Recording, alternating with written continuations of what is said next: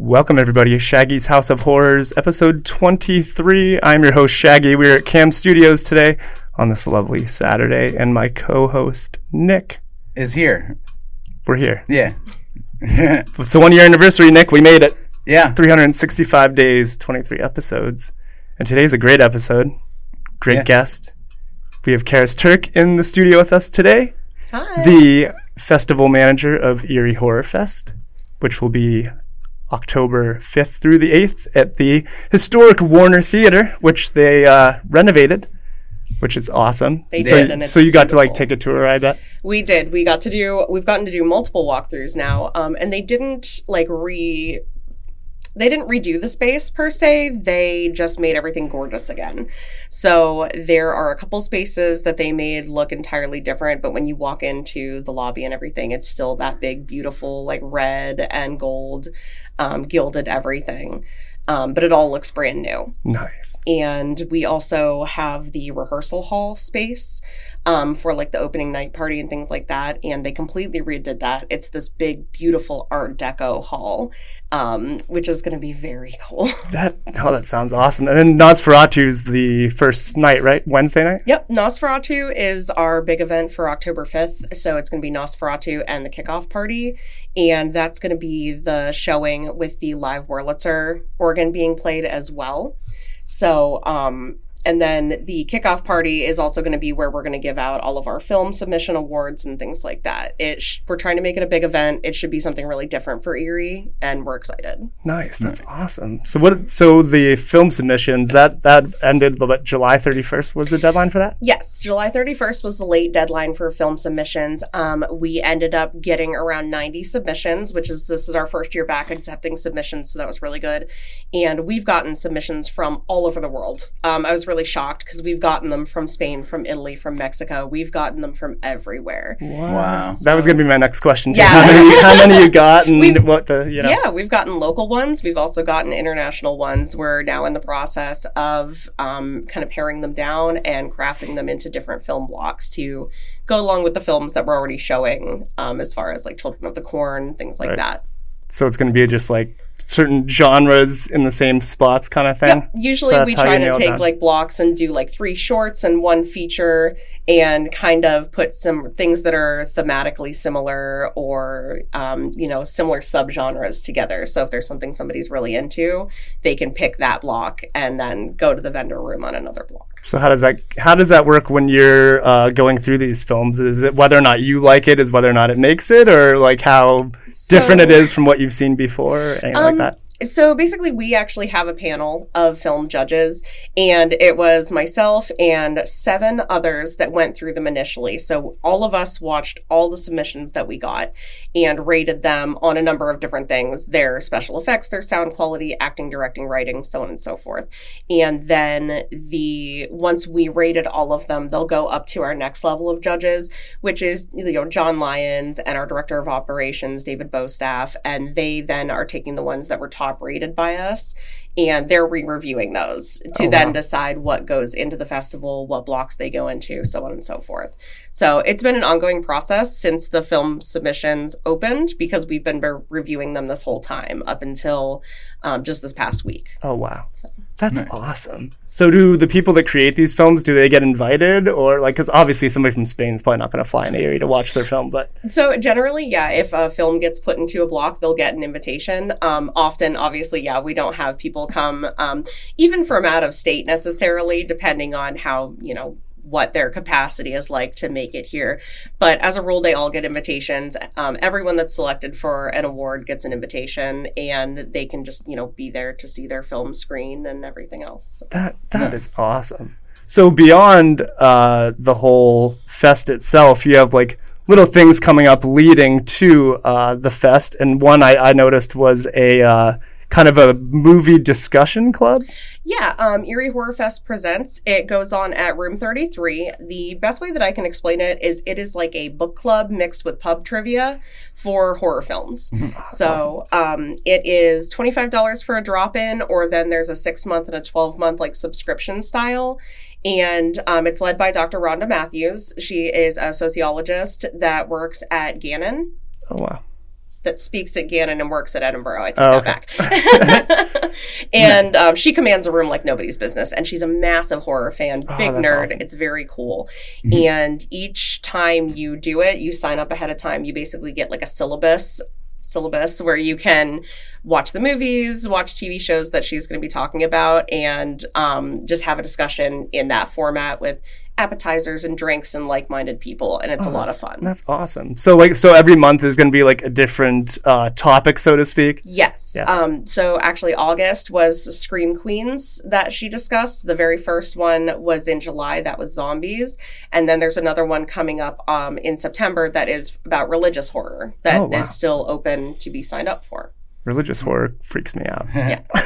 yeah. I think it's just because religion's freaky. I don't Right. know. That's that's the way I feel Valid. about that. I don't. So who's your? All right, I'm gonna have to ask then. Who's your favorite scream queen? I know it's tough. I know it's got to be tough. Um, oh, that's really not fair. I I feel like I don't actually enjoy slashers enough to have a favorite scream Okay. queen, but Neve Campbell was my first scream queen um, because Right. Scream were the first slasher movies I saw, and so I really kind of glommed on to her. Well, we have we have something in common then because she's mine too. yeah. I know a lot of people would say Jamie Lee Curtis, but for And me it was Jamie's- Neve, and Jamie's she's up there. iconic. I mean, up there. she is, but Neve was my first. I just, so. I mean, that's a weird conversation to have to begin with because, I mean, any any scream queen that survives a franchise is always like up there. You know, you're always oh, Yeah. rooting for you're always rooting for the scream queen. So it's like the who's final girl to make it yeah, out. the final girl almost always makes it. So who is the best? I mean, if you make it, you are the best. So that's the way that goes. Yeah. But uh, so, what else does your job entail besides? Uh, you, do you run the social media too and all that stuff? Um, I do not run the social media. No. We have a different like team of people running our social media. Um, I am a festival manager, so I um, work with the volunteers. I work with the film submissions. Um, I'm also our vendor liaison, so I am the one that's in charge of procuring vendors and um, obviously getting just everybody in place to you know be in that vendor room when Right. people walk in. So that's actually been my biggest job in the past couple weeks is getting we tried to put a real big emphasis on local vendors that fit the theme um, when we brought vendors back because it's obviously been years since we had vendors and Right. last year we were at the playhouse we didn't have room for vendors Mm-hmm.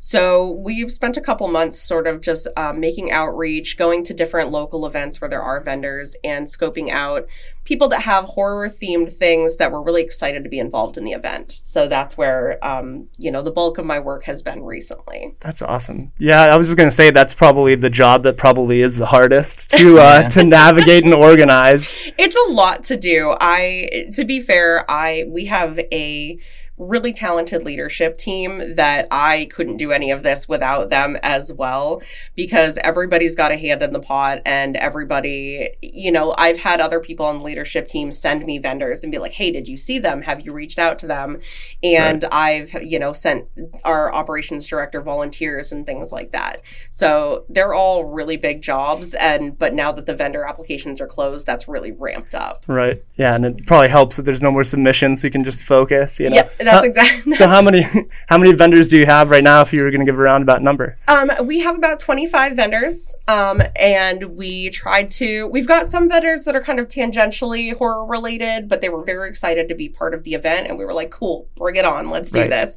Um, and then we've got a bunch of vendors for our front lobby area that are very horror horror adjacent. Um, the only thing that we didn't get was like a movie vendor, and that's something that we will have for sure next year because um, Cinema Wasteland wants to be involved again. They Oh, just do couldn't this year. Nice. nice. So that Yeah. was the that was the one that I didn't get this year. I wish I could have, but they're on board for next year, which I'm excited about. that is awesome. um, yeah, because we know Ken, and that's the one we've been going to for Yep. the last like three or four years. Yeah. So Yeah, Yeah. and he was he was actually bummed that they couldn't be involved this year um, because their con is the weekend Yep. before. yeah, Yeah. and um, he's indisposed after, and he was like, "Come on!" So he's on the list to be emailed. You know, as No, soon that's as next year's dates come. No, yeah, he has a, he has a great table, and he has a mixture of, of all He the you know the arrow, the Um, the Shout Factory, all that stuff. We Yeah. do Books Galore is on board, and Oh, they nice, have a table, and they're bringing a bunch of stuff. And um, they were the one that I was really excited to get because obviously, locally, it's the best place to get all of you know comics and tabletop gaming and all Right. that type of stuff. That's of where stuff. I go. Yeah, he's comics. a he's Yeah. a comic nerd. So So I was very excited to have them on board. Um, and then yeah, just a lot of local artisans and all different kinds. We have people that make like horror themed stuffies. We have people, you know, we have a couple other local podcasts that have vendor tables as well. Just a really a plethora of different things. That's going to be great. it- with any luck, there will be something for everyone. Right, and that, and that's what I was just gonna say. That's what's great about it, because just because we all watch horror movies doesn't mean somebody doesn't read, doesn't mean somebody doesn't like crafty stuff. You know what I mean? Exactly. So yeah, it definitely helps to uh, have a whole rainbow. Yeah, it full- doesn't mean somebody stuff. doesn't have a six year old that would snuggle with Michael Myers Right. and stuff Right. I'm sure there's a few out there for yeah. sure, no doubt. Well, obviously, a lot of people too they go to conventions for um, the guests. Let's be honest. Um, so if you want to, you can uh, give us the lineup of who's going to be. Well, I know it's going to be a few Children of the Corn people. I know that. Yep. And then uh, I saw, um, what's his name? Ma- uh, who's the guy from Nightmare on Elm Street 2? Mark Patton. Mark Patton. Yeah, I saw he's going to be there. So there's there's a couple in the works that I can't talk about yet Uh-oh. because nope, I can't say a word. My Come on, break break the When news. they, nope, when they come out, you guys will hear about Ah, them. Um, but obviously, we have the Children of the Corn cast. They're doing the live commentary. That's Friday night's thing. Um, we had the access to them and the opportunity to get them. We really didn't want to do the same thing that had been done with them because people have met them. They've been at other conventions. Right.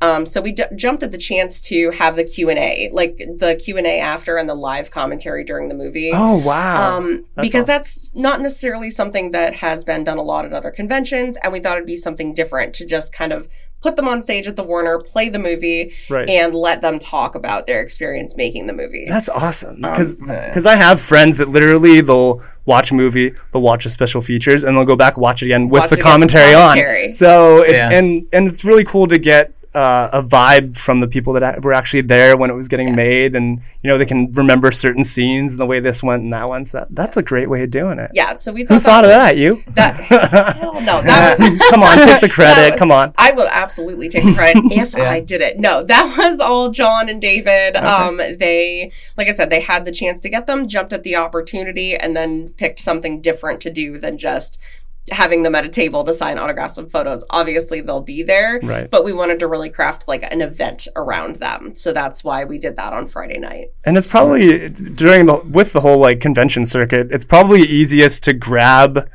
uh, certain actors in bulk as far as like reunions go because I feel like they all have the same like management, same they do. same agents. Yeah, they all have the same management. Okay. They all have the same agents. And really, if you find the right place to get a hold of one of them, generally you They'll can all get the right, rest of them. right, because a lot of them do the same shows and things like that, so their schedules are very similar. right. Um, and that's why we were able to get all of them at the same time for the same weekend, all that type of thing. Right. Which is awesome. That's so cool. Well, that's the thing too, and, and I've noticed a lot. Like we, we talked earlier about um, the prices of, of autographs going up, and and really like people like to bitch and complain about it, but they don't underst- They don't realize that it's like it's not the actor that's like, yeah, I'm going to charge this. It's their agent being like, It's- yo, you can charge this. Exactly. You know, and then and then it's a snowball effect because they realize, like Kane Hodder realizes, oh well, I was charging 50 two years ago, but now people Yeah. are paying 70. Well, let's go 70. You know what I mean? Well, and And- some of these guys, you know, to some extent, these conventions are their livelihood too. Right. Like this is what they are doing for a living. Right. So for us, it's like, damn, I don't want to pay that much. But for them, it's like, but I'm here Yeah, to eh, meet right, you. right. So Yeah, th- th- I mean, I, I just feel like people don't grasp that. Like that's that's the way of the world. I That's the think way it that goes. sticker shock is very real when you go to a convention and you see the price for an autograph. And generally, you know, I can't imagine how much I'd be paying for like a Bruce Campbell or for like a I don't know, like a Robert Englund's like Robert, I would say a 150 or Robert something like that. Yeah, like that. It's insane. Um, so, but, and I don't think that people necessarily think about it until they're standing at a table looking at a price sheet, Right. what that really is. So, yeah. Um, and then, yeah, as far as the guests go, we're going to have Mark Patton. Um, that was, I, I'm a big Nightmare on Elm Street nerd. That was a really big deal for me. Um, because I, because I think Nightmare on Elm Street 2 is sort of garbage, but one of the funnest nightmares. I, I can agree. Yeah, yeah. No, it is. It is. it's Um, it's entertaining because it was such a different take, but that's why Wes Craven smashed it so much because it Yeah. was it took him out of the dream world, which I thought was a neat concept. But it's like it's Freddy, like that's where he lives. It like, wasn't- what are you doing? You yeah, know what I it mean? wasn't necessarily executed well, but it was. I mean, compared to a lot of the sequels, though, it was something very different. Um, and with the Scream Queen documentary coming out, out. Um, it was either last year or the year before that was based around Mark Patton and the ba- fact that he was basically the first male scream queen. Right. Um, it, it's a really interesting concept, even if it wasn't intentional. Right. And um, I think that the Q and A with him will be really interesting because of that kind of thing. Yeah, no, it will be fun, and, that, and that's the thing. Like, I was a fan of that movie when I was younger, and now that I watch it when I'm older, you can see the the subtle reasons of why he was the Yeah. first scream queen because it, it has the you know subtext is there. Yeah, especially as you is. get older, you, You realize really it. can start to Yeah. see it. Um, and we actually, Mark Patton is going to be there because Carter Smith is going to be here this year. Um, Carter Smith, most of us know him as the director of The Ruins. It came out in 2015, I Yeah. believe. Um, and it was kind of a big budget monster movie almost for people that haven't seen it. And he has a new movie coming out called Swallowed. And so we're going to be screening that. And that has Mark Patton and Jena Malone in it. oh really And that is part of the reason also that we are crafting the LGBTQIA like block too, because some of that movie has those themes. oh, okay now that's a neat idea too you know I mean the horror community is just we're all so It's so different but the same you know what I mean? It's like we're all there for the same mission. And we're all like nerds. right? Super, oh yeah super nerds. I mean I'm not the biggest Freddy fan but if I had to pick if I had to like delete the ones I didn't like and just go like with my own trilogy I'd probably go one three and New Nightmare New are probably my favorite one, ones. three, New yep Nightmare, yep every See? time. yeah oh for Um, sure Yeah, if I had to pick, like, I would literally watch one through three just because I like two, and then New Nightmare and Freddy vs. Jason because I have a real soft spot for Freddy Come vs. on, Jason. I do too. really Terrible. It's I love it. garbage, but I love it. Ah. I do too. There's I love nothing it. that makes me happier than I- that trash ass movie. I loved it when I saw it in the movie theater. Granted, I was a lot younger then, and then I don't know. I tried giving it a chance when I was older. And I'm like, It's, it's so just- much fun. I know, It's fun. and I get it, but it's like some of the lines is so beyond cheese, and I'm I just know, like, and I and I watch cheesy horror all the time, but it's just like I can't. I think I can't. And and we were talking earlier about how, and I'm glad we're on the same page with this too. Is the whole like CGI kills in movies, and that was so CGI heavy. It was. Well, and you, I mean, you think about it, there was that period, especially like 2000 through 2010 ish, where we were like, oh shit, CGI can do everything. we don't have to spend any money on practical effects. And, you know, almost every horror movie, especially big budget horror movie coming out during that period, had all those same Yeah. garbage CGI kills. they were just Right. playing around with it, seeing what they could do. yeah, pretty Yeah. much. But I mean, as far as Freddy vs. Jason goes, though, there's no bigger sin that a horror movie can commit for me than being boring. It can be bad as long as it's fun, Right. and that's kind of where I land. If you're Yeah. not boring, I will accept it. Fair. Like Street Trash. Yeah. Probably one, of the, probably one of the worst movies ever, but it's so it's so There bad it's good. It's one of those. Literally Or, no uh, other movie that or you're going to Rubber. see somebody toss a dick around, Right? But in Street Trash. Oh, I know. Yeah. When the Idiotville uh, team first had me on when I when I started this, they had me as a guest, and they asked me about what, what was the worst movie I've ever seen that was so bad it was good, and I mentioned Street, Street Trash, Trash, and that's literally the first scene I mentioned. I'm like, oh, you want to you want to watch people play hot potato with a dick for five minutes while it's like Eh. going slow motion in the air? Yeah, just watch Yeah. Street Trash. Street It's fine. Trash. Yeah, it's Um, fine. Street trash. But also the practical effects in Street Trash are a fucking blast. Right? Um, they are really because good. the melt effects are just and that- so cool. That's the thing though, is I really wish that there were more melt scenes in that movie. There weren't enough for There me. weren't Eh. enough. Like no, not That's at all. fair. Um, rubber is ridiculous. I was gonna say you mentioned rubber, Yeah. and I love it. I saw it like back when I was working uh, the festival, you know, many years ago, and I would recommend it to people if they wanted like a weird horror movie. I'm like, have you seen Rubber? It's literally just a telepathic killer tire. Yeah. like, excuse me, It's great. it's, fantastic. I really, It really is. and and that was gonna great segue, Nick. That was gonna be my next topic is is foreign horror, and I'm pretty sure Rubber was was French. I'm pretty sure. And uh, and French horror has become like one of my favorites, and I feel like there's not enough French horror out there, or I'm just not looking hard enough. Like High Tension's great, uh, Titan or Titan, however you say it, is great. Raw was great. I mean, I love her. I love Julia. I can't wait to see Julia what she does. Oh my yeah, god, the she's best. amazing. Um, I know like French Extremity, especially like early 2010 through 2020 French Extremity movies. I feel like really hit the horror scene hard and out of nowhere because nobody was really expecting that level. Because we had the torture porn that started to come out um, in the 2010s, and we had Eli Roth get really big. Right. And I feel like High Tension and Martyrs and those came on the scene and really slapped people in the face. They really Yeah. did. High Tension's ending's like what? No way. yeah. Like, um, oh, so good. I love it. I love High Tension. I Yeah, love it's one of New French Extremity. Like there are hardly any like Inside. If you've seen Inside, No. is it's stellar. I remember I I remember watching Inside because it's about a pregnant woman getting attacked in her home, but it's also New Shit. French New French Extremity. So take the level of gore, the level of brutality and violence, and put that in like a home invasion flick with a pregnant woman. Oh man. And I remember it because I remember watching it the first time because I watched it with my younger brother, who's not really into horror movies, but he loves me and he'll watch whatever I put on. and he looked at me when we were uh, almost all the way through the movie. And he was like, if the baby dies, I'm never watching anything with you again. Uh oh. so to to, you know, my luck, he has watched movies with me since. So there's that. and does the baby live? the baby does live. Okay. All right. Fair enough. I was Well, gonna that's say, good though. Spoiler alert, Yeah. the baby does All live. right. but- Fine. That's that's Yeah. fair. I get That's it. That's fair. Ari Aster has become one of my favorites too.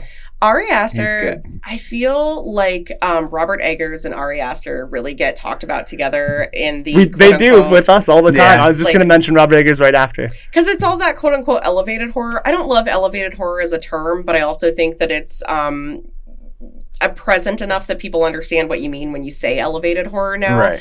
Um, of the two, Ari Aster is definitely my preference. I think that Hereditary and Midsommar were very strong movies. They were. Um, and I think Robert Eggers is, is an amazing director. He just doesn't necessarily hit as hard for me. No, yeah, he, no, he doesn't. He's good. though. Did you see Northman? I did see Northman, um, and I thought it was technically absolutely amazing. It wasn't necessarily my kind of movie, um, but it was brilliantly made. Yeah, I feel like it was, and and I find this with a lot of like modern cinema is that these companies when they do the trailers and stuff like that market it a certain way and then you go in with that expectation ends up being something completely Being different. very Right. because northman was really slow paced which i don't mind. Nick and i talk about it all the time. We like the slow burns that have great payoffs. And i feel like the northman was and the slow burn didn't bother me but i guess i was just expecting a little more from a I revenge flick. I don't, different. yeah. And like you said it was beautiful was. beautifully was shot because he's always good at that When but- I think about a revenge movie that I consider horror, though, or even kind of tangentially horror,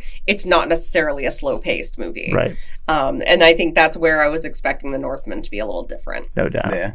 probably one of my favorite revenge movies ever is I Saw the Devil. Mandy.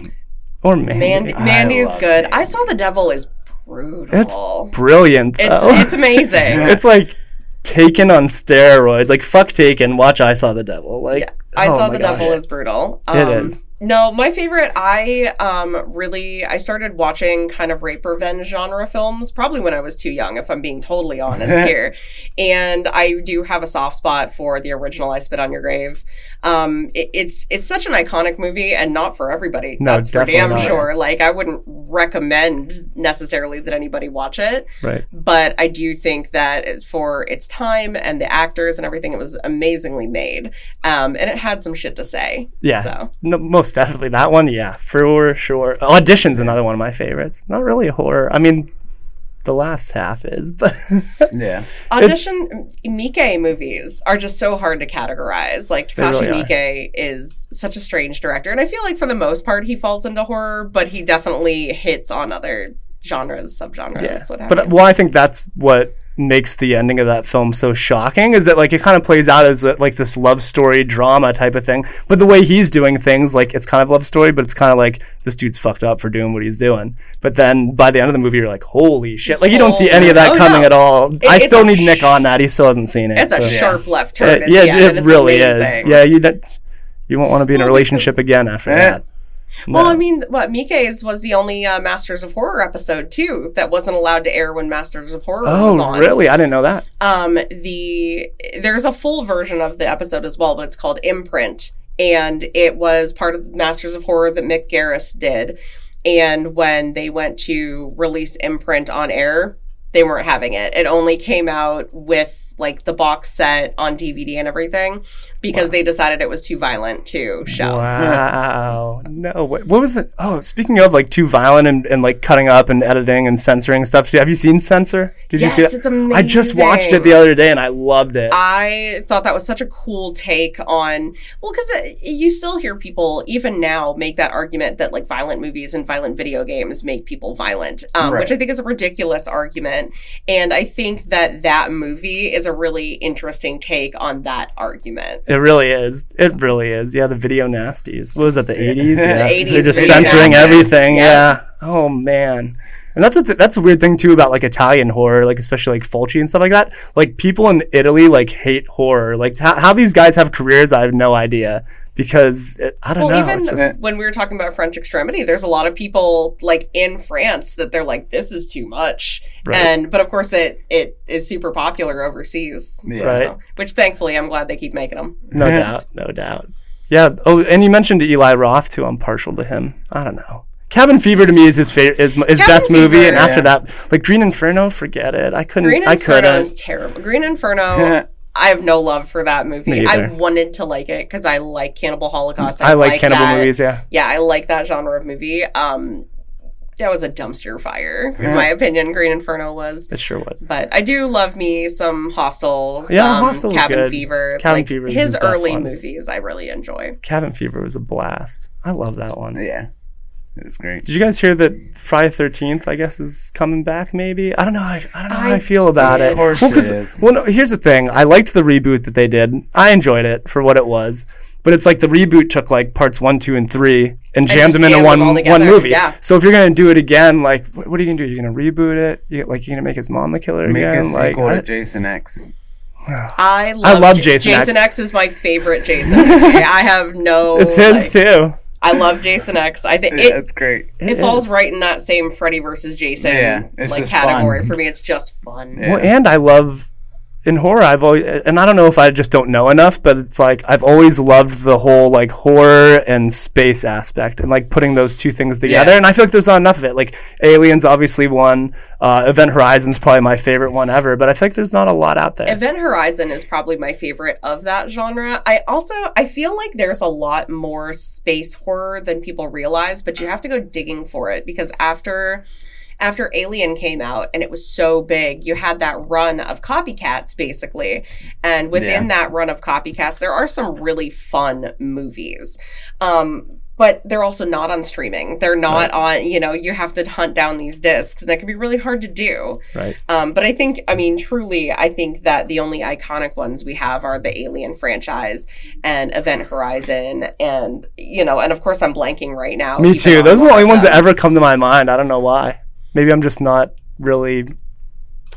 Yeah, You know. I can't really think I don't- of any at the And moment. I, either. I know. I, I just I love that that whole take. I mean, It's you got like so- Leprechaun in space. It's like part six or whatever. Yeah, that counts, and right? That's another uh, whole chunk haven't that's like so bad it's good. I haven't seen Nope yet, but I heard that's kind of sci-fi. It is. Um, we actually did go to see it, and it was a very different movie than I was expecting. Yeah, I feel like at this point, though, Jordan Peele could probably make anything, and I would watch it yeah, um, because it was incredible. Um, He laughs because I don't like Jordan. yeah. He doesn't like him. um, yeah, I'm a fangirl. I don't think he's ever going to meet what he did with Get Out. I think that Get Out was an incredible movie that came out at the right time.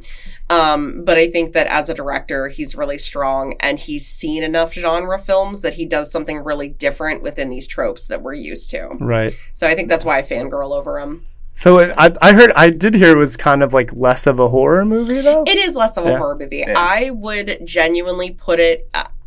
Personally, there's maybe two sequences that I'd really classify as horror because otherwise I would put it in like a solid sci-fi comedy. That's what Um, I've heard. Yeah, Yeah, and it when I saw it, the best thing I could think is it would actually make a really good double feature with the movie Evolution that came back it came out in like the early 2000s with David Duchovny. yes. Yeah. Um, yeah. Because it, It's that's the only other like sci-fi comedy I could think of, and they would make a really good pair. Huh. So that's kind That's of where I landed on Nope. I haven't seen that one in a long time. Mars Attacks is a sci-fi comedy I always think of too. Um, they're my favorite aliens in any movie ever. The Mars Attacks aliens. So I, all the love I have for xenomorphs, right. fair. Yeah. but the Mars Attacks. Nick's a huge Xenomorph fan. I mean, who isn't? He's a huge. We. I asked Nick. Well, somebody uh, tossed us a mailbag and asked us to rank our Alien movies, and Nick put Prometheus above Aliens. Really. I love. Uh, you, okay, I actually really enjoyed Prometheus, which I get a lot of shit for I love it. because um, it, it it's not well written. Like the storyline for that movie is kind of garbage. It Yeah. seems all over the place. It's very all over the place. that said, I think it's really fun. I think it's really interesting. Um, I don't know that I'd rank it above Aliens, you monster. right. Nick has an interesting take on Yeah. flicks, but I think I think that's what what makes this fun for both of us is that we're we're the same, but we're kind of opposite too. Yeah. And something that I, it's funny because so last year when the festival came back, we were looking for volunteers, and I have this very um, close group of girlfriends, none of which really like horror. Um, I take that back. One of them likes horror, the rest of them are like, no, thank you, ma'am. And so we were looking for volunteers for the festival, and I reached out to them. I'm like, listen, I know like Jamie is in because she's hardcore horror, like she's gonna do this with me. I'm like, but do any of you guys want to do it? And my friend Shayna was like, okay, I'm super not into horror, but I'm curious about volunteering. And so she volunteered last year and she's like, man, you guys are so diverse. She was like, but also, but for the type of movies you watch, y'all are so sweet and nice. And I'm like, yeah, because we're all just nerds right? because it's something that I think people don't consider when they say they don't like horror is really how vast of a genre it is. Because Yeah. if you look at, you know, if you look at westerns or romances or something like that, that's really it encompasses a very specific type of movie. Whereas when you're talking about horror, the amount of subgenres, the amount of things that can be horror adjacent, the amount of things you can consider horror is such a broad umbrella. It, re- it really, really is because you could be watching a movie, and I feel like anything that makes you feel uneasy could slightly be categorized as yeah, horror. and that's you know what I mean? Like like Raw. Oh Because my those gosh! are the things you know that I mean? I, you know, that's when I say horror adjacent. It's like maybe technically, if you look on like IMDb, it's not going to be tagged as a horror movie, but sitting in your seat watching it, you just feel icky or Right. uncomfortable, and Yeah. and that, and that all falls under that umbrella for me. For sure. And that was going to be my next question anyway is like, you know, we all love it and we're all part of this huge community that that all is all there for one goal and that's to love these films. Like and Nick and I don't really like lists. We have our favorites and whatever. So we don't really like to like pump out like top 10s or anything like that. We did do a, a Halloween yells at we me did, for it anyway. we all we did it we did do a uh 30 31 days of Halloween list. We gave 31 movies that you should watch during Halloween. So that was fun, but it wasn't like a certain rank one above the Yeah. other. It was just like Nah, uh, just like he shit he that- did yeah, he did like 15, I did 16 and Yeah. we just put them, we didn't even put them in order. We just like boom boom boom. Yeah. But so I was going to ask you if you had somebody that was slightly interested but had never seen a horror movie, give me three movies. Doesn't matter about the su- subgenre or anything. Three movies you would introduce them to to maybe push them that way. Um, so I, the funny thing is, is I've actually done this a couple times now because apparently, being a woman and being into horror, especially when I was younger, it just there wasn't that much of it. Like I didn't have a lot of girlfriends that were into horror movies, but they liked me enough to watch some weird shit with me. um, so when I do it, I always put something like one of those kind of almost horror things on the table your like starter stuff, your Ghostbusters and Monster Club and those type of things. Right. If it's somebody that really just hasn't seen anything monster related, I go that way. Um, if it's somebody that's willing to jump into the deep end with me, um, it's always Evil Dead, Nice. um, Emanuelle and the Last Cannibals. Which, by the way, if I have friends that have like not seen it and I watch it with them and they don't run, then I will keep them forever, and I'll explain that in a minute. Um, and then actually Hereditary now, and that's obviously a recent addition to my list, but I feel like it's a movie that. I think I think it's an amazing horror movie, but I also think it's a movie that hits people in an emotional place that they don't necessarily consider horror being, um, which is why I really appreciate Ari Aster as much as I do. And ever since that came out, that's one that I'm like, okay, if you watch nothing else with me, watch this with me right. because it does come kind of from a different place. Um, going back to Emanuelle and the Last Cannibal, um, that's a Joe D'Amato movie. It came out in the 70s, and it is, for all intents and purposes, like 70s softcore porn mixed with a Fulci movie. Ooh. It's awesome. It's garbage. And if I show it to somebody and they don't run in the other direction, then, Then that means means 'em. they're a keeper. Right. yes. No doubt. Yeah, my first introduction to to uh, foreign horror was Suspiria, and then I fell in love after that. Yeah. Argento is an amazing director. For sure. Um, or at least Opera's probably up there with me. Yeah. Yeah, definitely. Um, I don't know that I like new Argento as much, but that like period of Suspiria and Inferno and Opera, Deep Red, all of those, they're just such incredible movies. they really are. Um, and really defining for the giallo like subgenre. Yeah, I love them. They're so good. I like Fulci too. because you can never have too much gore. That that's fair. I have um, the purse that I carry is a pin bag, and I have a pin of the Fulci zombie with the eye worms that spin. Oh, yes. that came out. Yeah, Nick, I mean, we're all fans of, of physical media here, and, and Nick has the uh, the cover with the what is it, like a hologram, whatever, shows the splinter going the through her splinter eye. going through her eye. Yeah, it's great. good. Because it's because uh, like almost every Fulci movie has such a good eye gouge scene, Right. and it's so and it's guaranteed to make people squirm. Yeah, he's he's the king of, of he just loves the eye trauma for Yeah. some reason. Because it makes people. it really does. Yeah, like Brightburn, that scene in Brightburn. Oh yeah, Oh, with the glass. Yeah, I she has to pick the glass out of her eye. I, great. I loved that concept. It was like That if was Superman great. was the bad guy. Brightburn. You know what I mean? I Yeah. wish Brightburn had been pulled off a little better, but conceptually, I thought it was one of the most interesting things I'd seen in a long time. Because I mean, we've been watching Marvel movies for a decade now, basically, and none of those consider what happens if one of them really just goes off the deep end. Right, right. So I'd love to see like cool. a Wolverine horror movie. That'd See, be bad. I want to see somebody out of left field. Like, I don't want to see a Scarlet Witch horror movie or Wolverine or anything like that. Like, I want, I, I don't know, Falcon to just get pissed and go off. a Falcon horror movie. You heard it here first. There you go. Now, now you can you can pitch the idea at the fest. Then, yeah. Perfect. Yeah. The funny, the funny thing is, we do have a pitch competition happening. Oh, So- there, see, there you go. She's gonna be like Falcon horror movie. And I'm like, uh, what? Somebody's gonna be like, that's where it's at right now.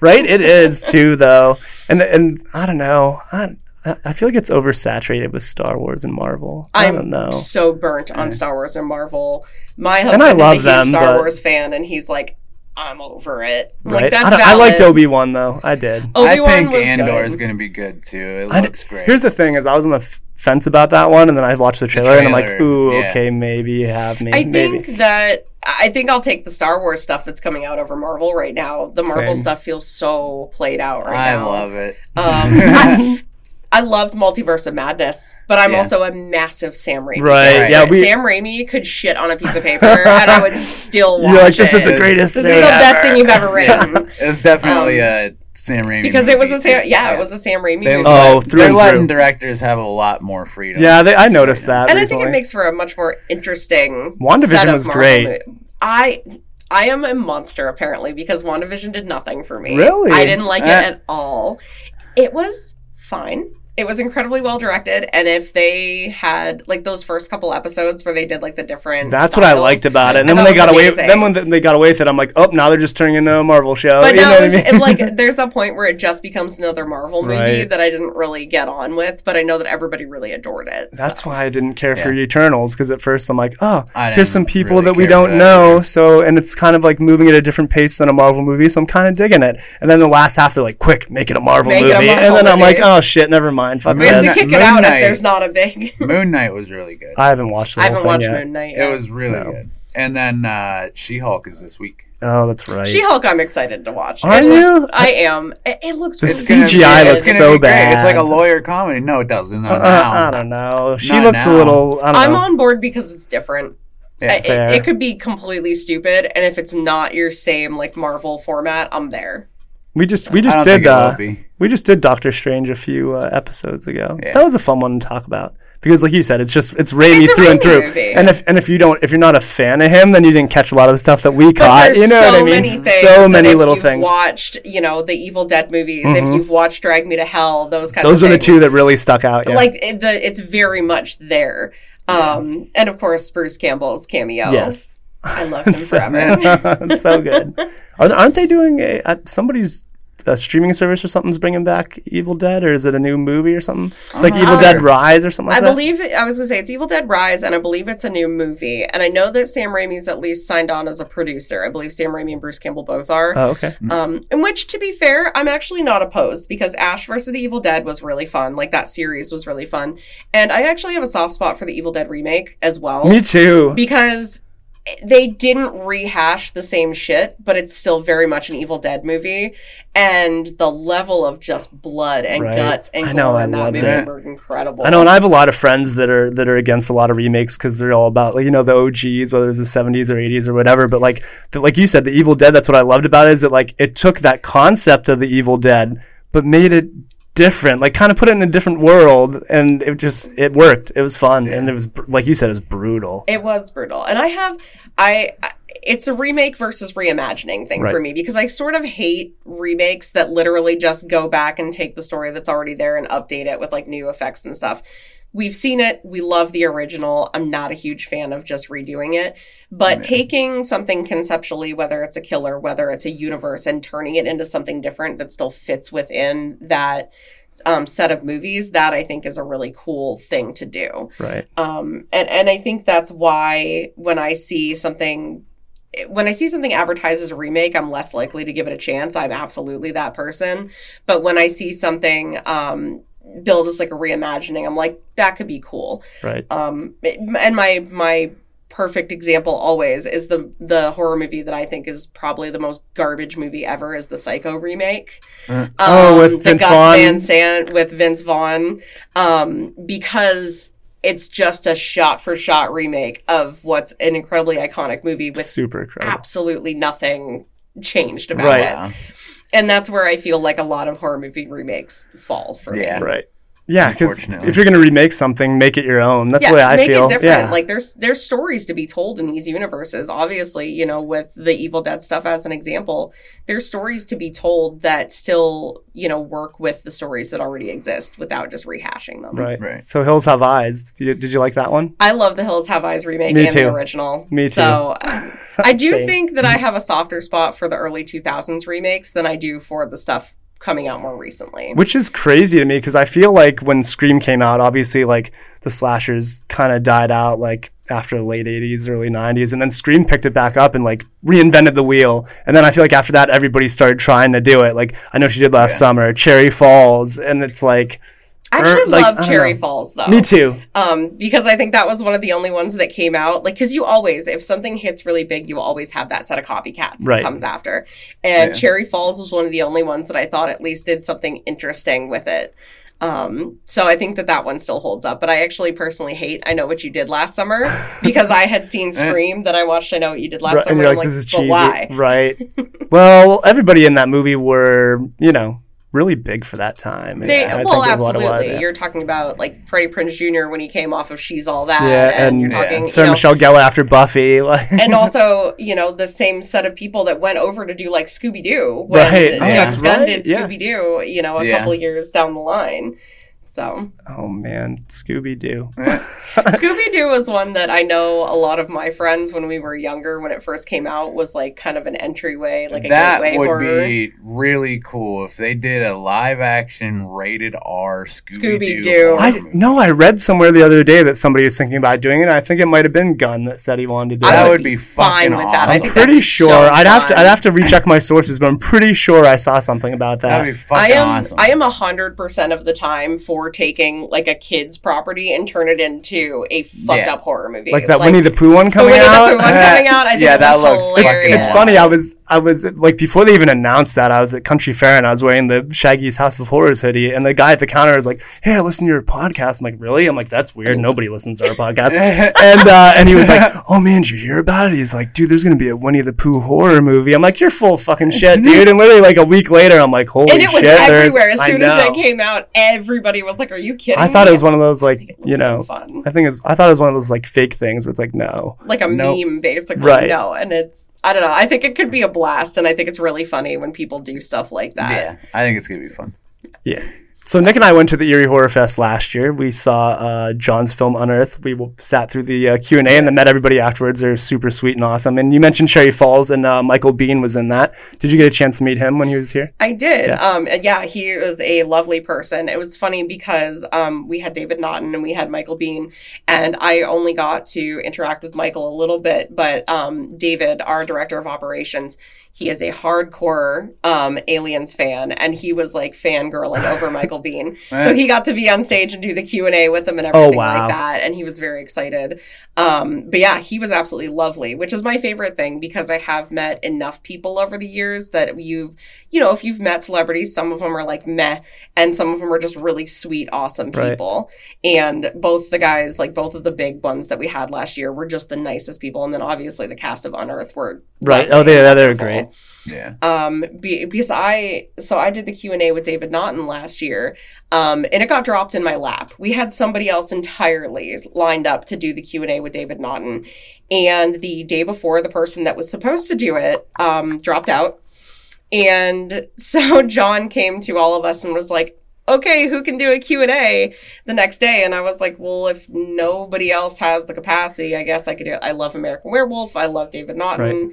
I was like, I guess I can. so like the before the fest closed that night, John was like, okay, I'm going to need you to write some Q&A questions because you're going to go on stage tomorrow and interview David Naughton. How nervous were you? Uh, I remember none of this. So I swear on my life that I, I, I swear to God, I wasn't drunk. I wasn't high. I wasn't anything. I just blacked out because I was terrified. So I went home. I wrote a bunch of questions. I brought them back and, you know, handed them to John and David. And I was like, okay, tell me if these are good. Like, let me know.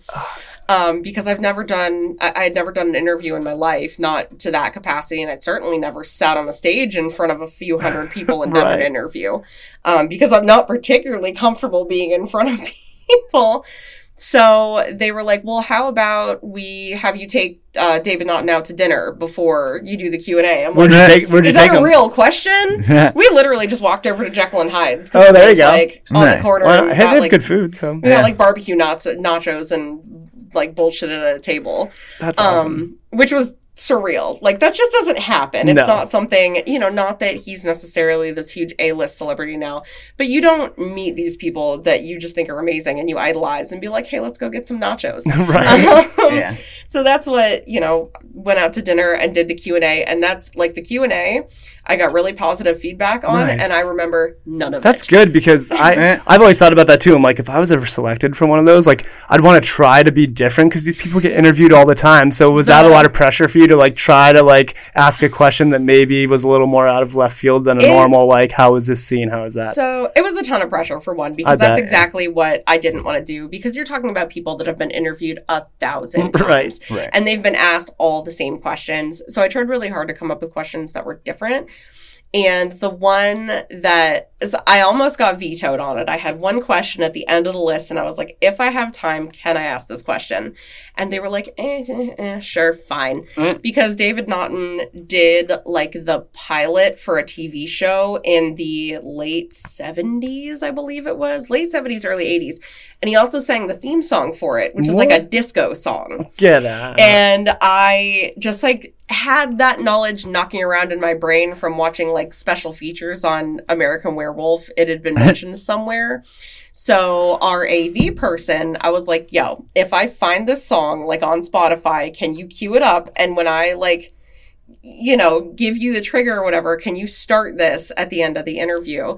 Uh-huh. So at the very end of the interview, I was like, okay, before I let you go, I have one more question to ask you. I was like, if I remember correctly, you did a TV show and a song and whatever. So our AV person had it queued up and let it play, and um, the the audience that was in the playhouse lost it. They laughed so hard, that is and awesome. he sang along to like the end of the verse that we let play, and it went over really well. Right. Um, but it was a shot in the dark. I had no idea whether it would work, but he also said that it wasn't something he had been asked about hardly at all. right. So that was my like crowning achievement for the night was embarrassing him on stage. Well, that has to be the best job too. What you guys do because not only are we fans of these people, and like you said, they're not like A-list celebrities, but to us they are. So we They put them on this It's certain like pedestal. You know, we we put them on this high, you know, high rise. Yeah. And even if it's just Kane Hodder Danielle Harris or what have you. So, and then you said you started the, um, you started helping out the Horror Fest like way back in the day. Yeah, so the the way that I got involved in the Horror Fest is actually pretty random. Um, so our director of operations, David, um, lives next door to me to this day, and when I was a senior in high school, he, him, and his um, wife at the time moved in.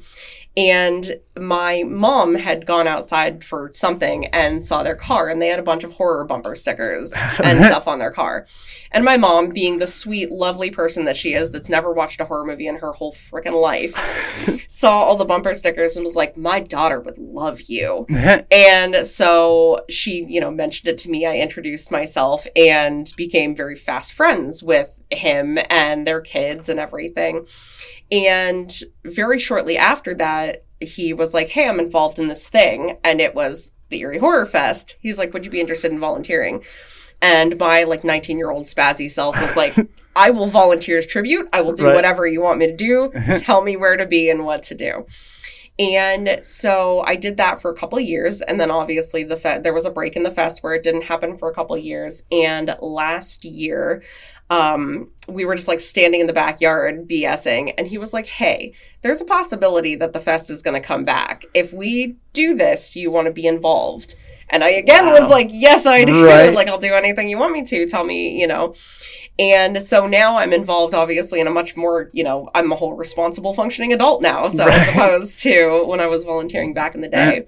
But the the fest really just kind of fell in my lap. It was very serendipitous because if they hadn't moved in next door, I, I would have never, you know, I maybe would have gone, you know, gotten tickets or something like that. But I never Right. would have known to get involved in it. And isn't it crazy to still be a part of it to this day? It's- You know what I mean? That's got to be it's surreal. insane. Yeah. It- when he even mentioned it, because I never thought it was going to come back. I just didn't think like it had its run and it did really well, and I just didn't really think that it was going to be a thing that happened again. right. Um, you know, especially not in 2021, right after you know With things started happened. opening up, and I was like, there is no Yeah. freaking way that we're going to be able to do this. Right. Um, but I was excited at the chance to make it happen again because everybody that's involved now are really fangirls, all of us. We we love the genre and we love the prospect of bringing this to Erie again.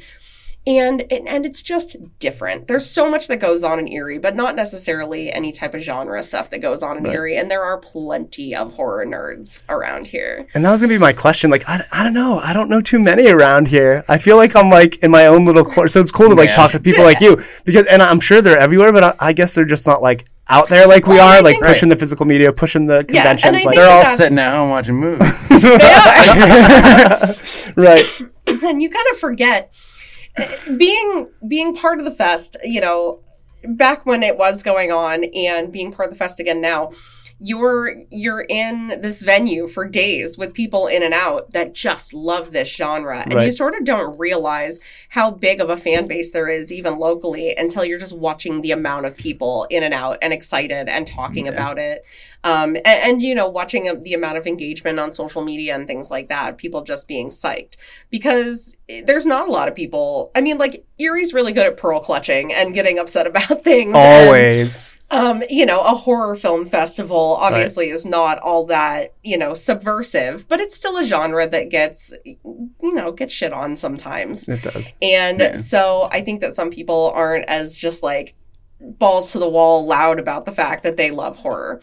And so to be in it and immersed in it all the time and talking to people about it all the time, it starts to become really clear how big of a base there actually is. Right. It brings everybody kind of out of the woodwork and, does. and you know, it's a big community thing. Like, like we always talk about, like it's, it's in our backyard. So why not go? You know what I mean? Like Right. there's a few that aren't far away, wasteland and stuff like that. But yeah, right. To have it right But here, yeah, when it's, it's, just you know, so, five minutes from yeah, it's the a, it's a and you no can- brainer. Yes. And, and that's the thing too. I was just going to bring up is like, you know, you will have those people that just want to complain just to complain and complain about this and that and the prices and whatnot. And like, I saw one person hop on there and just slamming prices. And I was looking at like, I know you guys had like the pre-sale, Yeah. and then you came out with the chart that just shows everything, the, the daily and everything like that. And I looked at all at, at the whole thing, and I'm just like, this is a killer deal, regardless of which route you want to take. Well, so it's like, I think and and again it comes back to I think that idea of sticker shock. There is always going to be somebody that thinks things are too expensive. But realistically the amount of love and effort and time and energy that's going into making this thing, we know we know what you know Erie looks like. And we know what Erie wages look like and things like that. And we don't want to price anybody out of it. We want every single person that loves horror to be at this thing. right. And so I think that there's always going to be somebody that's going to complain. But realistically, when we set these prices and we put it all out there, we did it with the intention that anybody that wants to be there can be there. Right. Yeah. So with that, uh, do you want to give us a rundown of like different avenues people can take as far as like daily prices and then like the VIP and all that? If you want to run through that real quick. Of course, I don't have it memorized. Right. So, so the best. If, so first first of all, I'll say if you're not sure um, what route you want to go and you do want like the most information, um, follow us on the different socials. Facebook has all the information out there. The tickets are available on Erie events. Um, our day passes are going to be 25 a day. Okay. Um, and then our pre-sale, and I'm so sorry because I did not have these memorized, okay. but our have pre-sale stuff is right around 130, I believe, for the weekend, and that that, yeah. includes Everything. everything. And and that's the price I was looking at to where I'm like, wait, Yeah. 130 for everything? Well, like you get all four days and then And we're talking Nosferatu. We're talking Right. the kickoff party and the merch Yeah. and the things. These are all things that we've put a lot of effort into, and we wanted to create. Like, do we know that that's a chunk of money? Absolutely. It's we're aware of that, but we wanted to create a package that was worth it Right. with the the t-shirts and the posters and the movies and the meet and greets and things Right. like that. Yeah. Well, and, that, and that's what I noticed too. And correct me if I'm wrong, but did it say with that with the the highest tiered package, which is the 130? I think you said.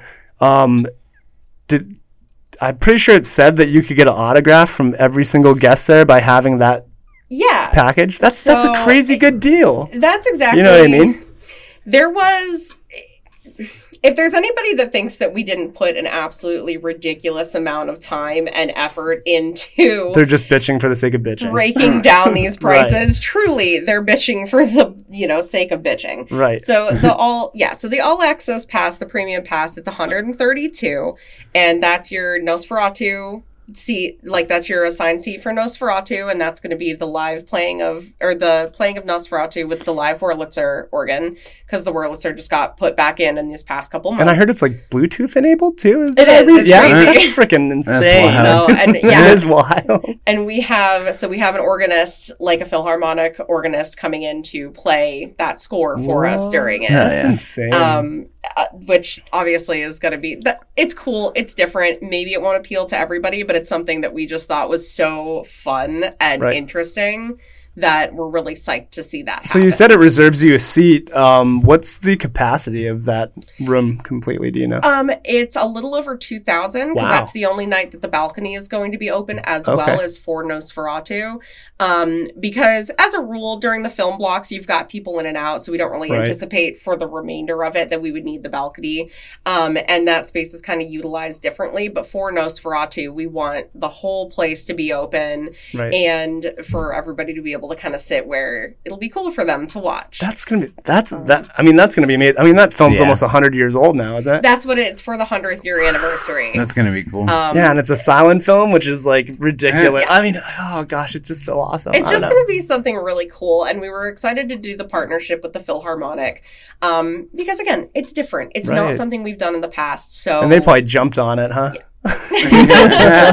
it's That's great. something very different in the lineup. Right. Um, but yeah, so overall, the, the all access pass is the Nosferatu event ticket, the opening night party ticket, um, and that includes like one drink ticket, and then there's more available. Um, the Nosferatu special edition poster, which if you follow us on socials, you've probably seen it, but it's the big red eye Yeah. poster. Oh, it looks great. Mark did it? created. Yeah. That That's Monster awesome. Mark Krisabuki did. And then it's all the days of the fest, like two through four.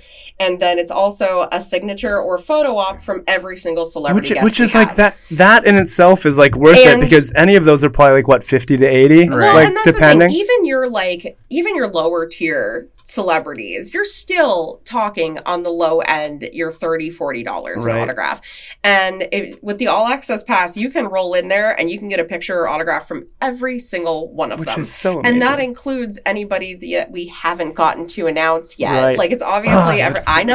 I'm sorry. I, wa- I wanted us to be the first My to break it are tied. this is the one year anniversary come on Karis give it to My us hands are tied. breaking news. yeah I, I want to be able to be festival manager next year. yeah right yeah all right that's out. right yeah we want to be able to have you on when, when we're doing our 70th episode yeah, so, so yeah don't don't get me in all trouble. right fine fair, But- fair.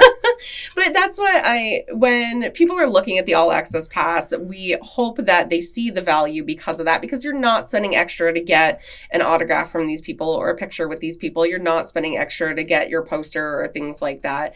And and you know if you're not interested in that, then the day pass is $25 and if there's one Right. person you want to meet and there's one movie you want to see, then please by all means roll in for a day, tell us all hi, get your Right. stuff and be done with it. And, And- that's yeah. totally okay. And that's what I was gonna ask too. Like I remember last year, I think it was like Michael Biehn was a Wednesday and David Naughton was a Thursday or Friday or whatever. They weren't there the whole entire weekend. Is every guest going to be there the whole entire weekend Yeah, this time? so every guest is going to be there the whole entire weekend. Okay. Um, so that includes right now um, Toby Poser and. Of course, I'm going to forget her name, but it's the Adams family that do Wonder Wheel Productions. They did The Deeper You Dig and Hellbender, which are both on Shudder right now. Yeah, I tried Um, buying Hellbender, but I'm like one of those because I saw that they're going to Yeah. be there, and I'm like, I want to check this out because I've heard good things. But I'm like one of those stickler, like I only get Blu-ray. Like my whole Yeah. collection's only Blu-ray. Yeah. I, I refuse to do DVD. I, I mean, it's just it's dumb of me, I think, but it's just the way I like doing things. They and I tried to find it it on on DVD. Blue, and they only have it on And they DVD. only have it on DVD. so I'm like, fuck. I'm like, now I'm gonna just now I'm just Gonna have to buy it. But um, and I heard maybe maybe you'll get lucky and they'll have Blu-ray copies so that's with them. right. So So, know. that's the uh, that's the family that filmed this one together. That is the Okay. family that filmed this one Yeah. together. That's um, crazy. And they are our keynote speakers. They're going to be there for the festival. Um, but we, they were just really excited to be involved in it. And obviously, Hellbender hit really big last year when it dropped on Shudder. Um, it's a obviously it's a smaller film. It's an independent production, but Right. it's literally just them and their two daughters that do this. What? And the amount that they can create and the type of movies they can create with just them, I think is insane. And I know for me, and this sounds really nerdy, but everybody wants to meet the big celebrities. And I'm like, man, I just want to sit with these guys and pick their brains, you know? Because I think that's fascinating. What- And the fact that like their daughters are involved in everything like that. this that. is a whole family It's- affair. huh? Yeah. it is. That's Um, and I think fun. they'll be really interesting to hear. So what's the uh, plot synopsis of that film, if you want to just without Hell- giving anything away? No, yeah, Um, of Hellbender? yeah. The plot synopsis is it is a mom and her daughter, and the daughter the daughter is very isolated and then finds out a family secret that kind of upends everything. Ooh. Um, it is again, it is a lower budget couple location movie, but the tension that they pull off and the effects that they pull off, um, there was a couple points in that movie that even I squirmed, and I have seen some shit. Yeah, I, So- yes, you have. yes, you have. I think we all three of us have. Yeah. So, um, but yeah, and that's that's the best thing I can say as far as plot wise without giving it away. But it's a very cool movie. It's Yeah. available to stream on Shudder. Okay. Um, and you know, if you haven't watched it and you're interested in meeting or talking to these guys, I highly recommend giving it a watch because it's definitely worth it. And Where are it's they from? They are from Ohio, if Okay. I remember correctly. Oh, like too they're far close. then, yeah. they're close. Huh. Um, and they are coming in to be our keynotes and be around for the festival, and it's going to be cool. That's So- awesome. But yeah, everybody that we've announced as far and as well as anybody that we haven't yet announced, all going to be there all four days. So Nice. if there's somebody that you know that you want to get there but you don't have a whole weekend, you can't Right. do the all access, you should still be able to meet those guys if That- you only come right. for a day. That's awesome. Nice. So what what are the ti I know I know the days obviously for everybody listening it's October 5th through the 8th. The, the day after my birthday is when it kicks off actually. Yeah. And um so so we have those 4 days Wednesday, Thursday, Friday, Saturday. What are the times? Like what's the earliest it starts? Wednesday and Thursday are shorter days. Wednesday is completely um, around the Nosferatu event. So the Okay. kickoff party and Nosferatu um, showing is going to be Wednesday night. Okay. And that is from, I believe it's from 6 to 10 on Wednesday night. Then on Thursday, the vendor room and films open at 3 and they go until midnight. Nice. Um, and then Friday and Saturday, we open at 10 and we go till 2 a.m. Wow. So really the- that late? yeah, we always have in the past we always had a midnight showing of films. Um last year Was we ended up Possession and doing- Titan, wasn't it? um possession I don't think we showed possession last year. No? We showed that a couple years ago, Oh, like at one of the old ones, but I don't believe we showed possession last year. We did Mm-hmm. show Titan. I, lo- Yeah. I loved it. Titan. We, we we watched it uh, before Wa- Wasteland that year. Yeah. all, all of us as a group, the if there's if there's a horror movie that comes out that weekend, like that Thursday, we'll all get together and go see it, and that's what we saw. Yeah. I love that movie. Um, yeah, I bought Titan as soon as it came oh, out. me 'cause I too. thought it was So what do you? So what is the name of that? Is it Titan? Titan, Titan? Titan. I don't know. I Uh, have. I feel like Americans say on- Titan, but it's Titan. not. Yeah. I, I, I heard Teton at one point. Teton was the one that I've heard the most when I listen to like international film reviews. Right. So I'm wondering if maybe that's like closer and we're just plebs and haven't gotten it right. Yeah. right. It's, it all depends on what country you live. I guess so. I mean, the Q and A's with her, I'd want to pick her brain all day. Yeah, Oh my god, yeah. just the way she looks at stuff and and how she puts Her it on the film perspective on the world is is, ridiculous. Them. I don't know which one I liked better. I don't know. I like Raw a lot. I don't know. I like them both. I, can't like decide. them. I don't think that they are comparable movies for No, me. they're Like totally different. Putting them side by side and comparing them doesn't work for me because they are vastly different movies. Super Yeah, different. So, but that's why we have, that's why we always have that midnight to 2 a.m. block because that's when we show the shit that people, that you do not want your kids to be hanging out Right. with. Right. Not that you want them to watch all of the rest of the films, but those are the Right. ones that we hold that are really, those Yeah. are where you put your exploitation type things. Right. Those are where you Here- put your torture your shock factor. type things. Yeah, like, yeah. Those are really your shock value Right. movies. And so we're excited that we get to have two blocks of those again this year. That is awesome. Well, what else? Was I oh, so you mentioned Hereditary as being one that you would bring into the fold for somebody that's you know never watched horror wants to get into it, and I couldn't agree more because I remember I saw it in the movie theater, and when it ended, I was like, for that year, I was like, that is the best horror movie I've seen Oh, this year. down. Yeah. A, and then B, like just the tension and the atmosphere and then the ending just all of it was just perfect like i've i've never been more on the edge of my seat and more freaked out just i don't know everything about that film was just like what you want a horror movie to be it had been a long time because I, I one of my favorite things still to this day is seeing horror movies in the theater with a big crowd um, because i think that it's such a, a cool way to get a gauge on just audience reaction and how well a movie is working. And i did see hereditary in the theater. And my favorite moment in a very long time was when Toni Collette is up in the corner of the room. And the camera slowly gets lighter and lighter and light like she becomes more visible. And the theater was packed and you heard gasps all over the theater as people started to see her at Right. different times and were like oh shit. Right? Um and I, I think that that's that is an experience that I haven't had like recreated in a long time. And um and hereditary did stuff like that in multiple parts of the movie. It really did. And and and I feel like elevated horror, quote unquote, really started maybe with The Witch when that came out with Yes. Robert Eggers. Like that's Yeah. I liked a it a lot. I to. did too. I'm fully indifferent about it. really I should love it. Um, I struggle with the Old English, if I'm being honest, and so I had a hard time when I initially watched it. Thematically, I think Yeah, it's I get that.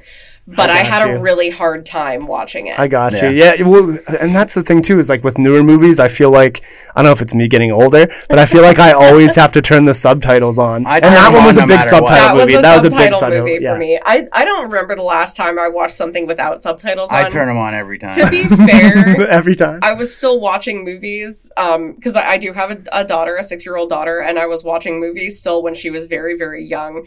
And it's real hard to get dialogue when there's a baby like screeching and she doesn't want to take a nap. Right. So we just started putting the subtitles on. And even just like rewatching movies I've seen before with subtitles, I'm like, well, shit, I never heard them say that. Right. Yeah. Like, yeah. it's always it, something that you can. it catch. definitely helps. Yeah. so, but that's a lot of like watching um, The Lighthouse too, which is Robert Eggers. I was about to mention that. was another- That's, Yeah, that was another one that that might it. be my favorite. That's my actually. favorite Robert Eggers Yeah. movie is The Lighthouse because that thing is bonkers. I Um, loved it. I yeah, also both actors were really, really good in that, and he got a lot of shit for Twilight, but that's because Twilight's garbage. Yeah, like Robert Pattinson's and- great. I- Cri- Kristen Robert Stewart. Pattinson is an amazing actor, Yeah. and Kristen I- Stewart's actually. I know, an they're both really good. Um, to be fair, let me just throw away my horror cred for a minute. I will fight for Twilight till the day I die. right, all right. I kind of, you know what's funny is I kind of knew that was coming. I don't know Yeah. why. Yeah. I'm sorry to judge you that way, I was the right age when Yeah, Twilight right. came out and the right gender, you know, to Right. glom on. Um, that said, though, at at this age, uh, seeing Robert Pattinson and Kristen Stewart act in other things, there are moments that you can go back to in the Twilight movies that they're that it's like, oh, if that hadn't been garbage, you can see that they were really good right, actors. it's just Yeah. written Um, poorly type because of deal. despite the fact that I'll defend Twilight, I absolutely think that they're garbage. right. Yeah. Um, but They did get. They did, I'll give it credit though. They did get darker as they went on. they got better. And- like they're not the worst. and I worked uh, Blockbuster Video for seven years back then, and uh, they were they were big when I worked there, right? Yeah. And and the girl I was dating at the time, she's like, I want to see him, and I'm like, fine, I'll rent him, whatever. So like.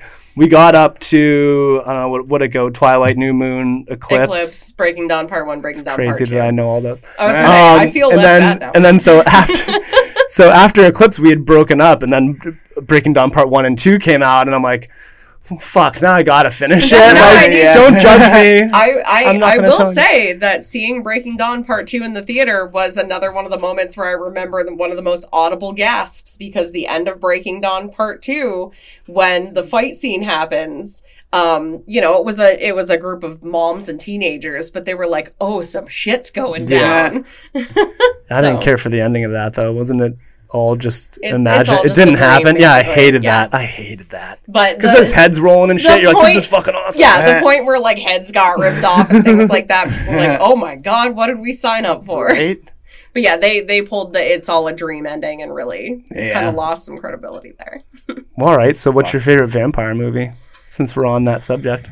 My favorite vampire movie, probably Interview with the Vampire. Okay. That was the one. That was probably the first vampire movie I saw, and it's again Anne Rice. It's kind of romantic vampires before Twilight, Right. um, but it's also a really good movie. It Even is. going back to it, it's a really solid Even uh. Kirsten Dunst, she's amazing in that Is film, and she's like eleven or twelve, She's and so and there's some scenes that kind of make you uneasy. You're like, oh, she's that young. I don't know. It's Eh. gonna... I'll. Yeah, I would have to say that and um, Fright Night.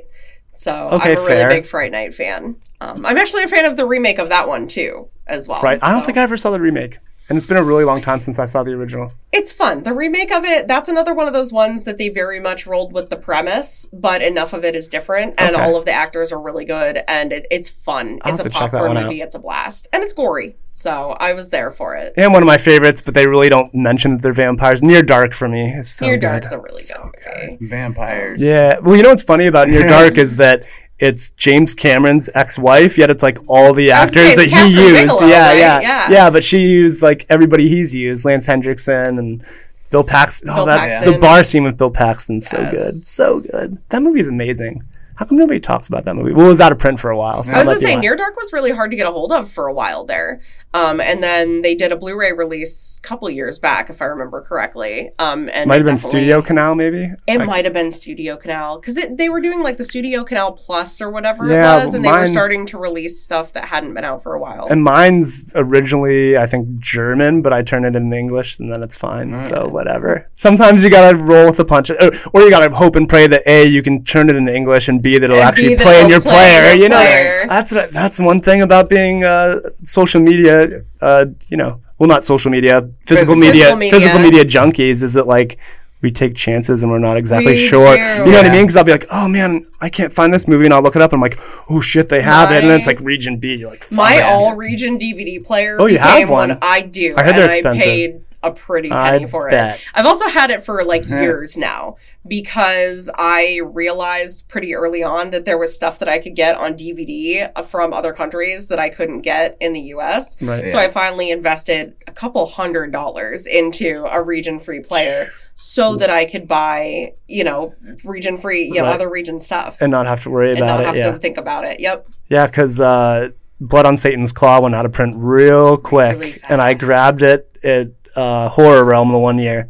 So I'm, I was lucky enough to get it, and then he, I let him borrow it, and Nick fell in love with it. And then I was like, "Oh, sorry, Nick doesn't exist anymore."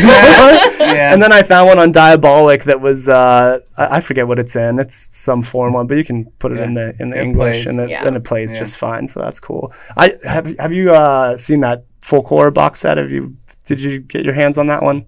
I don't think so. who put that one oh out? Oh man. Uh damn it. Severin. Severin. Severin put it out. Yeah. It's uh there's a three hour documentary about folk horror on It's there, so and then good. it's like 20 movies from like all over redone, like ones that were Dude. never released Mm-hmm. before, a bunch of different foreign ones. Uh, Eyes of Fire, I think, was the first. That one disc on there. movie's The new, re- like the more recent past couple years releasing companies that are putting shit out are amazing. They like, I really are. can't have fathomed 10, 15 years ago being a horror fan and having access to the stuff that we do right now.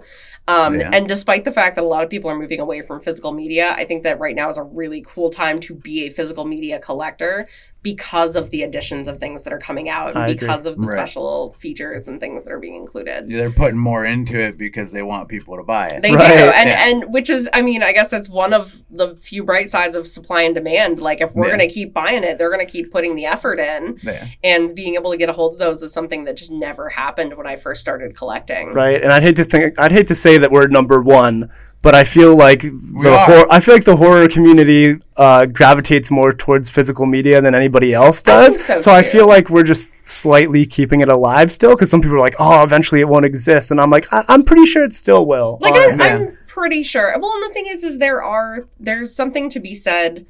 Eh, For me, part of it is just it's tactile. I can display these movies. I can, you know, I can put them on a shelf and I can pull one down and I can read it or see what this. But and Right. that for me has always been a thing. Um, but there's also something to be said as a horror fan for movies that drop on and off streaming and they'll be on one streaming service you have and then they'll go away and whatever. I can always pull a disc off my Right. shelf and put it in and watch Yeah. it. And that's my argument- Paying anything extra. Right, and that's my argument with a lot of my friends is they're like, oh, why do you collect so many movies? They're streaming this and streaming that. I'm like, listen, when it's fucking Halloween time and you want to watch the original Halloween and you can't because it's on nothing, guess what? I have it on 4K, Blu-ray, and in my collection, so I have it three times and I can pop it in whenever I Or want. Yeah. you live out in the country like me and you can't stream anything. Because your internet's And shitty. your yeah. too garbage for it. right. Yeah. So, so I actually have a question for you guys Sure. because we're talking about physical media. What is your favorite release that you own of something at this point in time? Ooh. Man. You know, Because for because I'll well, you think I know for me, um, it's still a DVD box set, but I had a hell of a time tracking it down. It's the Guinea Pig movie series from Japan. It is from the 1980s, and it is um, Flower of Flesh and Blood is one of the guinea pig movies, and it's the movie that Charlie Sheen actually turned over to authorities because he thought it was a snuff film. wow. And when buybacks was still a thing I up on that. Peach Street, they had a copy of this box set and it was like $200, but you couldn't get it anywhere. And you couldn't find it for under three or 400 on eBay at the time. wow. You better believe I snagged it up and I still have it to this day. So even though there's been so many more recent things, that is like the jewel of my collection. Um, I'd have to say, I mean, that folk horror box set's up there because it was a pretty penny. It was almost 200. Yeah. Uh, but there's 20 movies in there. And then really, um, I've been a Jason fan my whole life. So that, that, that Jason box set that Shout The Factory put out is yeah. so, Yeah. oh my gosh, it's so good. They clean those up so nice. What about So you, beautiful. Nick? I was gonna say the same thing. Same thing? Yeah. yeah. I mean, I have some favorites though. I have like the, the Hellraiser Steel book from Arrow that I Yeah. absolutely love because I'm the biggest Hellraiser And fan I have ever. my, well, the first uh, two, that's it. for. Infinity War and Endgame steel books. Yeah, I'm, a, Those I'm nice. I, I, like I have a friend that only collects steelbooks, and his steelbook collection's freaking massive. And while I like them, I feel like it's just like quick gimmick. Like I don't know, like- I was gonna say steelbooks are actually what I have the least of, and um, it's mostly because they're the ones I feel like hold up the least. They they always feel like they have the least special features. The packaging isn't. Not to say it's not special, like it is. Obviously, it's a steel book, but it feels like Right. there's less effort put into the packaging Yeah. sometimes because it's a steel book and they Right. can get away with Uh, it. I really like that American Werewolf in London. Uh, the 4K arrow. that you have. The Yeah. arrow. Yeah. Arrow, Arrow, and Shout Factory, the amount of effort they put into their packaging is insane. Yeah. And the original artwork that they have people do and stuff like that, I think it's really incredible. Oh my gosh, the work that um that what what were we talking about? American Werewolf. Yeah. American Oh no, Werewolf. well, well no, shit, I guess Scream Factory. The work, the work Arrow. that's well, well, I guess yeah, Yeah. Well, just these companies in general, like Right. the, the work that Scream Factory put into the uncut version of My Bloody Valentine is mind blowing because the original cut of that film it plays like a freaking TV movie. Yeah. Yeah. So oh, when you watch that director's cut, you're like, holy shit. And it's like, it's so seamless. Just the, the transitions into the cut footage is like, it's like it was always there. Like they did such a beautiful job with that. And I got to meet the director and the guy that played the miner uh, at Cinema Wasteland a few years ago. And they were both super, Yeah. super nice. And it was before that cut came out. And that was another movie where it was like nowhere to be found forever. And then I was on eBay and it was like 80 bucks, 90 bucks. I'm like, screw that. I'm like, somebody's about to pump The it out eventually. So And that uh, that Daimajin set that I got. The Diamond set's beautiful. I got it at Wasteland Did you? in April.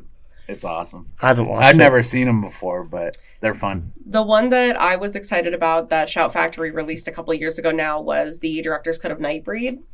Um, Oh yes, we just I did it. That was the last episode. We just did it. Yep, Yeah. the director's cut of Nightbreed. The first time I saw Nightbreed was at the Horror Fest many years ago because when they first found the footage for the director's cut, they basically had taken the original cut of Nightbreed and this footage that I mean it looked like basement VHS footage basically, but they cut it in where it was supposed to go and that version of it was doing the festival circuit basically to get funding to put it all back together and release it. And so when Scream Factory picked that up and released it, the print they released was beautiful and they released it with like the booklet and the hard shell Yep. like case and everything like that. Um, and that was one prior to that you just couldn't get your hands on. It didn't it didn't exist anywhere. So was the version going around the uh, convention circuit? Was that the Cabal cut? Because that was before- the okay. Cut. Okay. Yep. And um, because that was the year that um, we had Doug Bradley in for the fest, um, and then a couple other, couple of the other actors that were in Nightbreed, and we did the showing of the Nightbreed. I barely recognize him in that movie. Like it took me a minute. I'm like, Well, I feel I'm like, like- I see the cast. I'm like, where the fuck's Doug Bradley? And I'm like, Uh, because we all see wow. Pinhead, like, Right, right. Well, and the funny thing is, is like Doug Bradley. Doug Bradley was the nicest, like grandpa on the planet when, when I met him, you know, many years ago. But I laughed because um, during COVID in 2020, Doug Bradley started a YouTube channel, and all it was was him sitting in an armchair reading horror books. oh, I So do remember that. Yeah. So he did like Frankenstein. He did like a full read of Frankenstein and stuff like that. And I feel like just his voice is so iconic. It really is. um. So yeah, I don't know. I And, like him. and Cronenberg's my favorite character in Nightbreed, though. I love that man. Cronenberg's one of my favorite directors. I just bought Um, Crimes of the Future. I haven't watched it yet. I haven't so- watched it. Say nothing. Me either. Me either. I haven't watched it yet either. I'm so- excited to watch it. I'm though. excited to watch that one. What's Me your too. favorite Cronenberg movie? Oh my gosh, put me on the spot. know. Um, man, the Videodrome and Scanners is such a toss up, but I mean, while Brood isn't his best, it's fun uh, and Crash is mind blowing. I don't honestly. I'd have to say Scanners. I was, I like Scanners a I was lot. gonna say the same. Yeah. Yeah. Crash is actually mine. I was very excited because Crash was another one that was really hard to get, and Criterion just released Yep. it. This And past- they do a beautiful job and job they too. do it. And Yeah. that's one I think that is maybe Criterion is the one I feel like doesn't get talked about as much with physical media collectors because they're not only horror, Right. but the Criterion releases of the Cronenberg movies that have come out, Videodrome, Scanners, Crash, they've I have been all three of them. incredible. Yeah, I got them at Barnes and Noble and like fifty percent off because I'm like, off. hell yeah, now I'm grabbing all of them. So when I go up there, I'm just trolling. I'm like, give me every horror Right. movie when it's 50% off. Oh yeah. and I think they fly under the radar because they are kind of ex- they're like forty bucks a disc. Man. They- Yeah, they're the pricey. They're yeah, they're up there Yeah. for sure. And I mean, not to say that they're not worth it, but if I can get it for 20, that's where I'm at. yep, same, same. Yeah, if I can find them cheaper, I will do that. all day. Right. Well, we're out of time, but um, Yeah, we are. Karis, thank you so much. Yeah, absolutely. Go see Karis, see us. We will be there as well. Oh, Erie yeah. Horror Fest. And also, if you are in town, come visit our table at Celebrate Erie. Oh, that's right. We're going to be doing free face painting. We're going to have all of our merch out. Um, Monster Mark Kusabuki is going to be um, doing live sculpting on uh, Friday and Saturday. So, by all means, stop by and see us. We're going to do trivia, prizes, all kinds of stuff. So you heard it here first, Oh, yeah. everybody. Erie Horror Fest at Celebrate Erie next weekend. What Friday and Saturday then? It, Thursday, Friday, Yeah. Saturday. Thursday, Friday, Saturday, and then catch.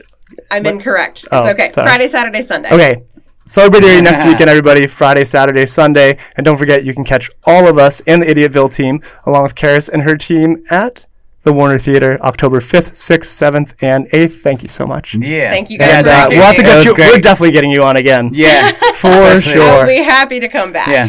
And that's it for the one year. can Get a So, full two-hour episode. yeah. in. Oh, yeah. We'll get it. Thank you. So thanks yeah. for thanks me. for coming. We great. out. Peace. Peace.